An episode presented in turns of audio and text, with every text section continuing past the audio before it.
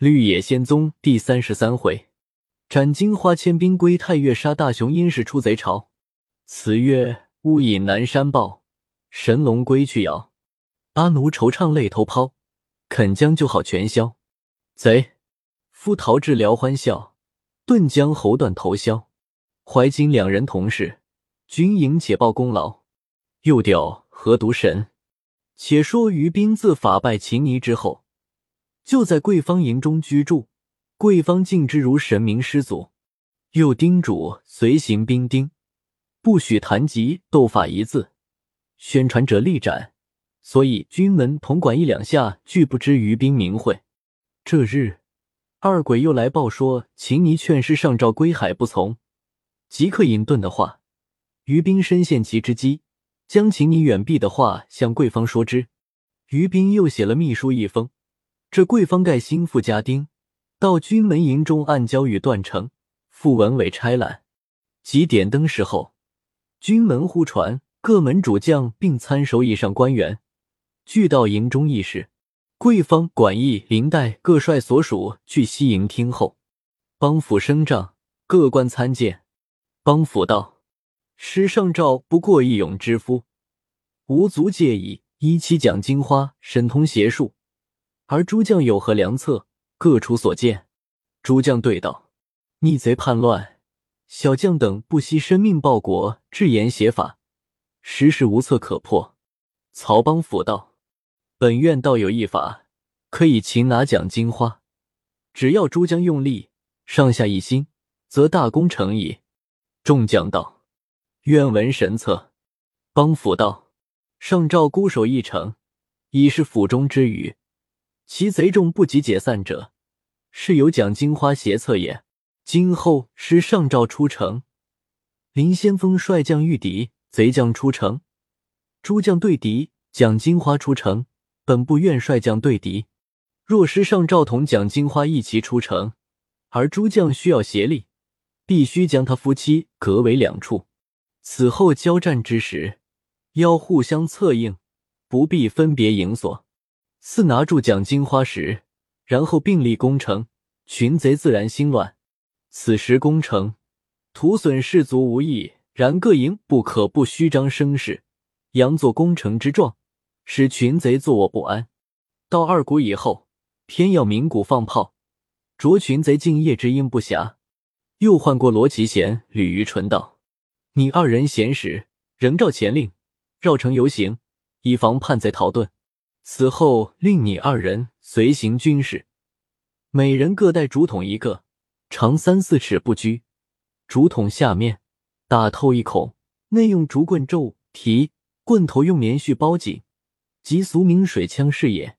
竹筒内装猪狗血、大蒜汁、妇人金水等项秽物。打探的蒋金花出城交战时，可率兵用竹筒喷去，只有一两点到他身上，则邪法尽属无用。吾闻导动列仙，奉行大兴正法者，尚要回避此物。休说讲经花也，他写法既不能施展，量仪妇人汹涌，断不及时上诏。少有武艺者，即可擒拿。未知诸公以为可否？众将齐声道：“大人妙算，总在千里之内，邪不胜正，从古皆然。某等俱个小心遵依，共奏复功。”说罢，令诸将速归训地。此即于兵与文伟书中之调度也。文伟得此书后，打算着将来功名，俱在曹邦府手内，乐得暗中献策，使邦府居民。再说蒋金花回到城中，师上诏迎看慰劳。金花道：“如今粮草尚可支持，军士也还用命，只是外无救援，强敌困守。”日久必生变乱。依我的主见，明早元帅领六千兵，带二将出东门交战。他南北二营，必要接应。再着协力心腹将在城头观望。待他南北二营出兵后，其军事已分。元帅可御服胆勇之将八员，各带兵五百，直冲其南北二营，使他措手不及。城池着我父亲同二子把守。我领兵五千，直冲西营，使曹军门照顾不来。胜则罢了，不胜我再做法。此谓出其不意，攻其无备，使官兵四面迎敌，一营丧败，则三营俱心散矣。成败之机在此一举。元帅以为何如？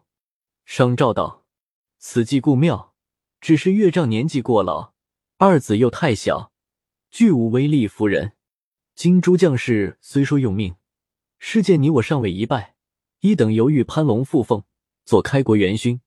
今你我俱都兵临阵，城内至亲骨肉无人。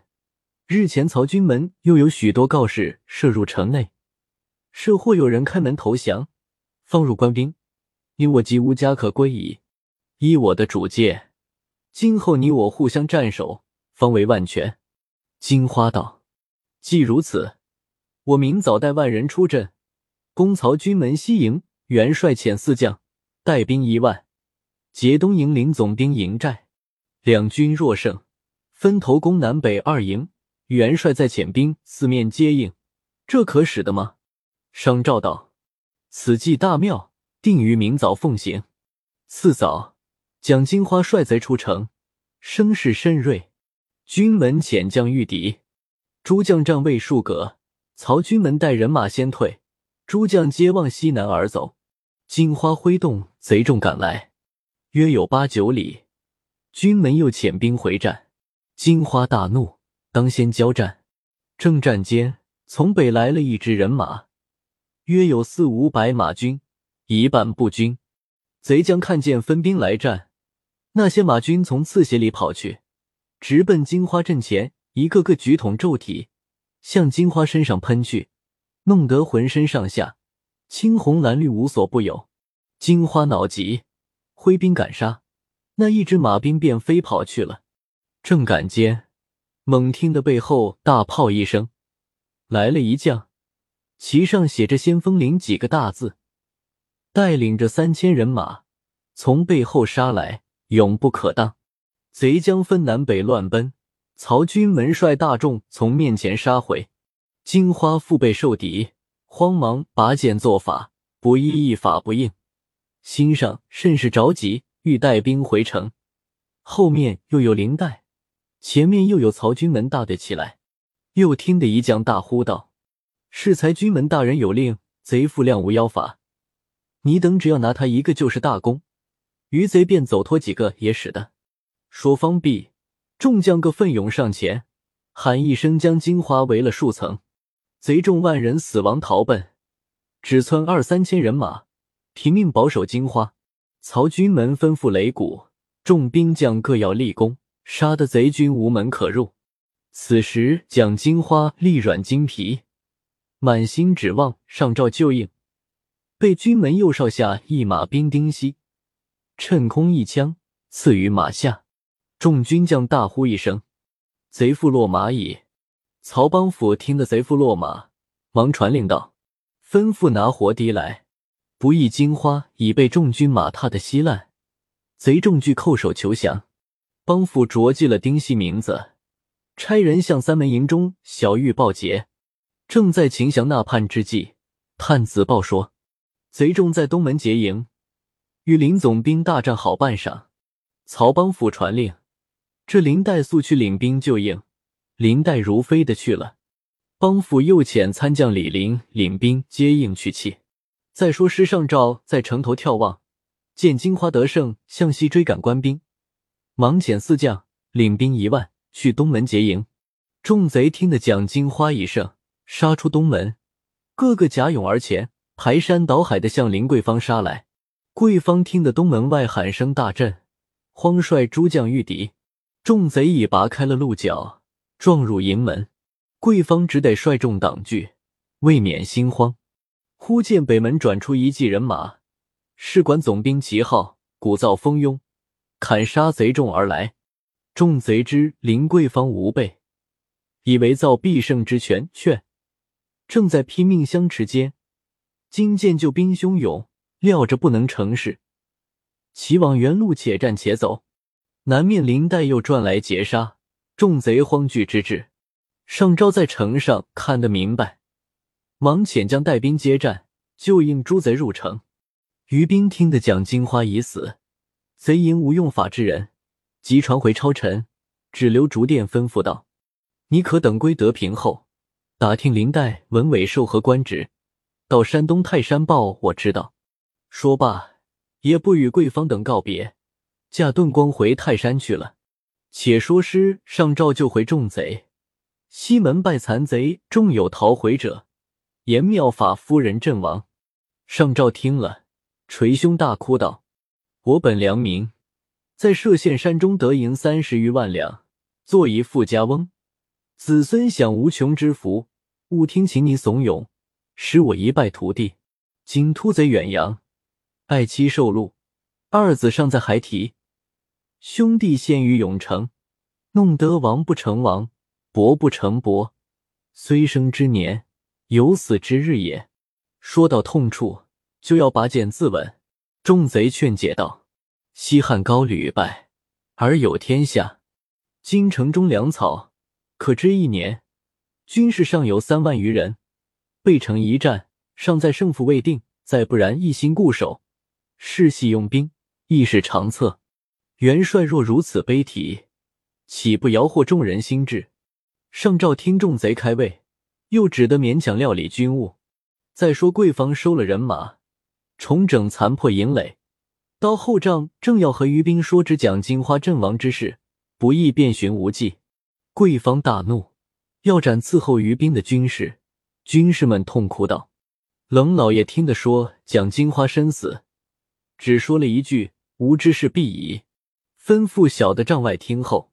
小的们敌人并未敢离一步。”转客看时就不见了，小的们正要报之，还求大人原情。贵方想了想，道：“冷先生来去缘不可令人测夺，他知贼营中邪术之人已无，师上召我等可以力敌，既是此意，也该和我父子执手一别，少留一点朋情，竟这样不辞而去。”书觉歉然，喝退了军士，心上甚是依恋。忽见中军禀道：“军门大人差官相请。”贵方随即到西营，见诸将俱在。曹邦福满面笑容，说道：“师上诏未平，原非我等杯酌之日。然贼妻伏诛，真是国家快事，不可不贺。少客，大臣酒席，众将次第就坐，各叙说前后征战的话。管义又说赶蒋金花飞沙走石。”打的众军头破骨折，真是亘古未有的奇异事。军门同众将俱大笑。贵方道：“这些小术何足为奇？日前秦尼姑斗法一事，方算的大官。林黛、文伟各以目相视。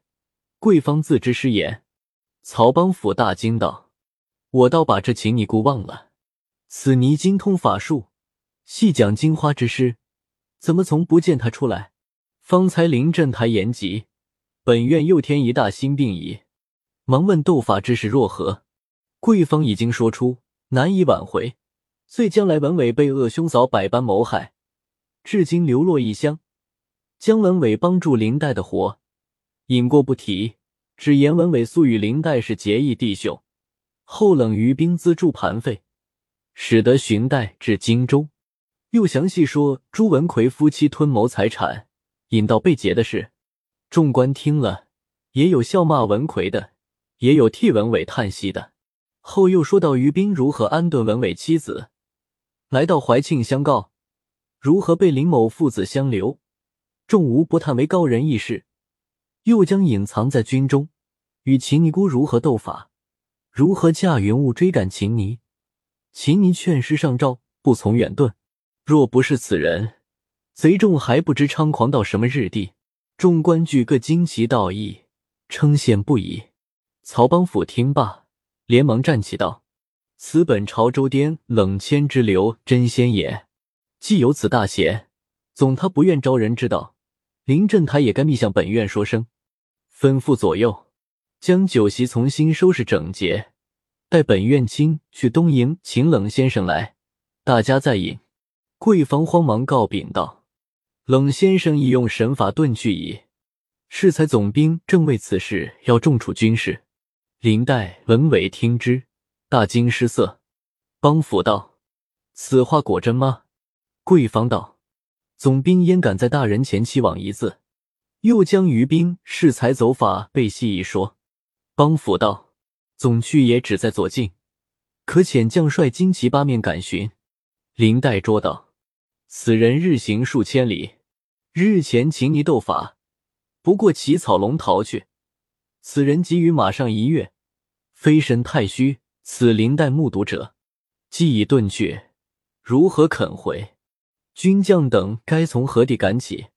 帮府府英长叹道：“此非是本部院无缘见真仙，接临镇台拥蔽之过也。”又问朱文伟缘由，文伟照贵方所言，又委屈臣说了一遍。帮府资嗟良久，向众官道。此神仙中之异士也，未得一见，殊可恨耳。不言众官饮酒叙谈。且说朱文奎自与殷氏会面之后，总在后院厨房内做刷锅洗碗之事，少不如法，便受众人斥喝，欲信报贼人，还要打。即或与殷氏偶尔相遇，两人各自回避，恐招祸患。师上诏拒了归德。催各贼将家属同入永城。乔大雄因永城去归德甚远，又钟爱殷氏，恐怕不能随时行乐，特别的女人进行打发入永城，善留殷氏在富安庄，又拨了两个本村妇女扶伺。后来师上召遣心腹贼将于各乡保党羽内拣选壮丁，只留老弱男在家，其余尽着赴归的助战。贼将要着文奎去当军，殷氏有的是银子，行了贿赂，将他留下。自大雄复归德后，殷氏又用银钱衣物买主福赐的两个妇人，又重赏厨房中做饭菜等人，一路买通。每晚与文奎同宿，重续夫妻就好，日夜商量逃走之法。又听得传说，师上诏屡败，所得四县巨师，各路具有官兵把守。恐被盘问住，倒了不得。殷氏素日既有权术，到此时也没了。文奎也恋着殷氏，不忍分离。一日日夕时分，殷氏正在院中闲立，见大雄狼狈而来，殷氏接入房中。乔大雄道：“此刻这命才是我的了。”殷氏道：“这是何说？怎么连帽儿也不戴？”乔大雄道：“还顾得戴帽儿哩？”今早我随妙法夫人出阵，与官军对敌，原是大家要借仗他的法术取胜。谁想他并不施展法术，唯凭实力战斗，被人家一枪戳下马去。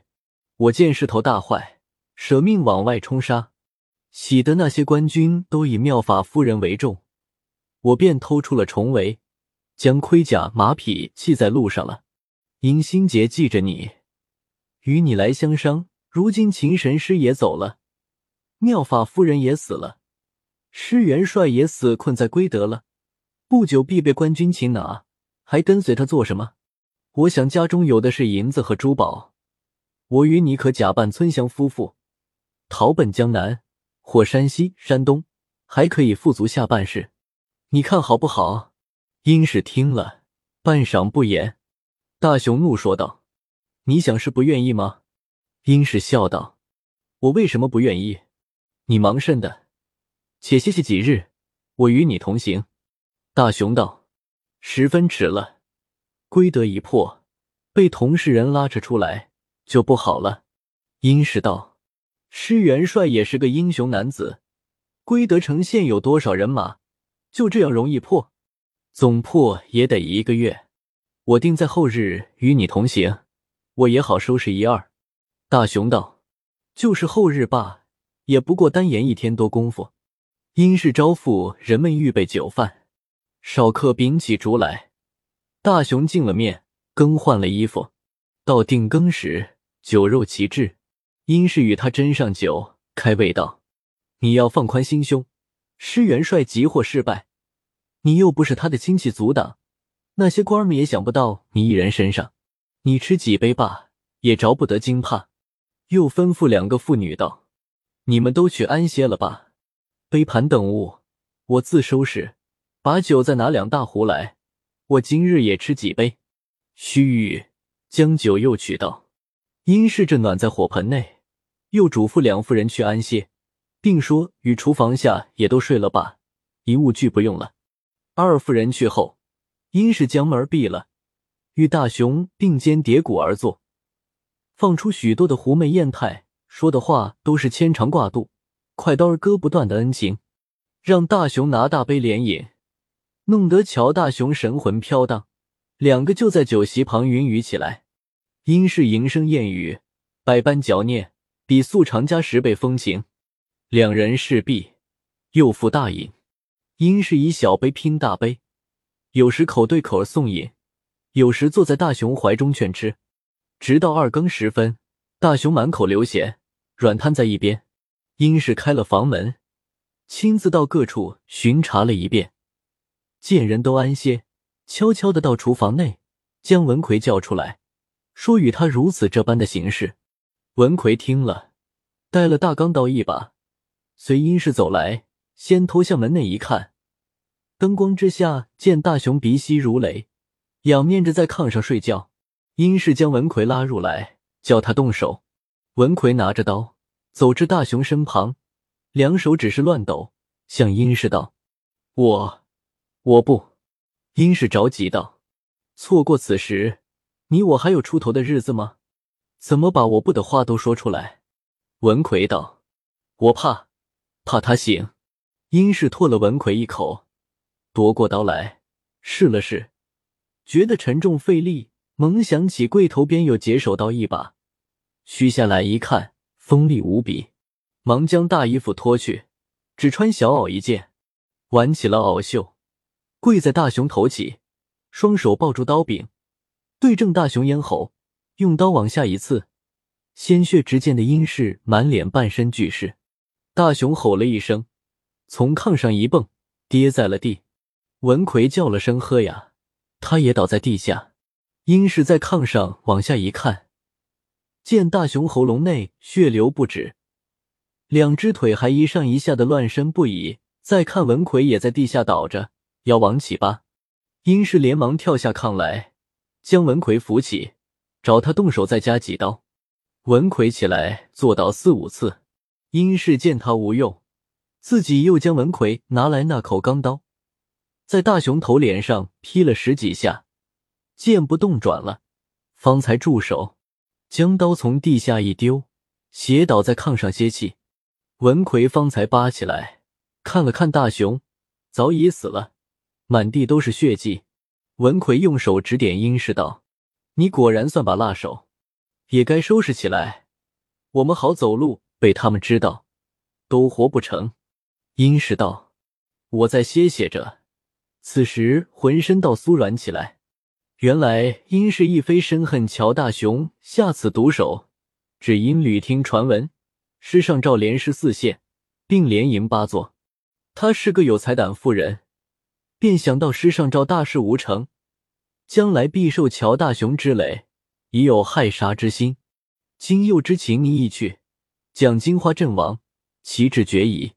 许在三天内同去江南等处，恐一时下手不得。不意大雄一入门，就被他灌醉，除下叫文奎时，已说明主见，同带了大雄首级到虞城或下邑报功。他还想要得意外的富贵。或者起奏了朝廷，大小与文奎个官儿，一则对文奎好看，二则遮盖他的丑行，三则免逆党牵连之祸，也是有一番深谋远虑，并非是冒昧做出来的。再说殷氏歇了一会，将钥匙递与文奎，道：“正面柜中还有四千多两银子，你去取来吧。”文奎将柜子开放，见银子并未包封，都乱堆在里面。心上反不快活起来，站在柜边思索。殷氏知道他的意思，说道：“我们还要走路，量力带上几百吧。”自己也下地来，用那把大刀将乔大雄的头锯下，盛在个毡包内，然后洗了手脸，换了衣服，身边贴肉处带了两大包珍珠。朱文奎将银子满身携带，已没处安放了，还呆呆的端详看那柜子。殷实道：“我已收拾停妥，快走吧。”此时一交五更了。文奎走了两三步，觉得着实累赘，定要叫殷实分带。殷实道：“我还要报人头，能带多少？”说了好一会，带了一百多两，方才吹灭了烛，悄悄的走至后门，开了门，两人放胆行走。外面院落虽多，都不关闭，是防有变乱，大家好逃走的意思。夫妻走了几层院子，也有听见脚步响。隔着门窗问的，文奎总以乔总管连夜去归德为辞。两人出了富安庄，文奎便叫少谢。殷实道：“这是什么地方？我们做的是什么事？才走了几步儿，就要歇息吗？”文奎道：“我身上甚是沉重，如何不歇？”殷实道：“你气了些，走吧。”文奎道：“气了如何使的？我不如埋了些。”将来好再取。说罢，又将银子埋了几百，方才向下邑走去。正是七被贼赢家被劫，今宵何幸皆归结。莫嫌那话本钱贴，旧物犹存不必说。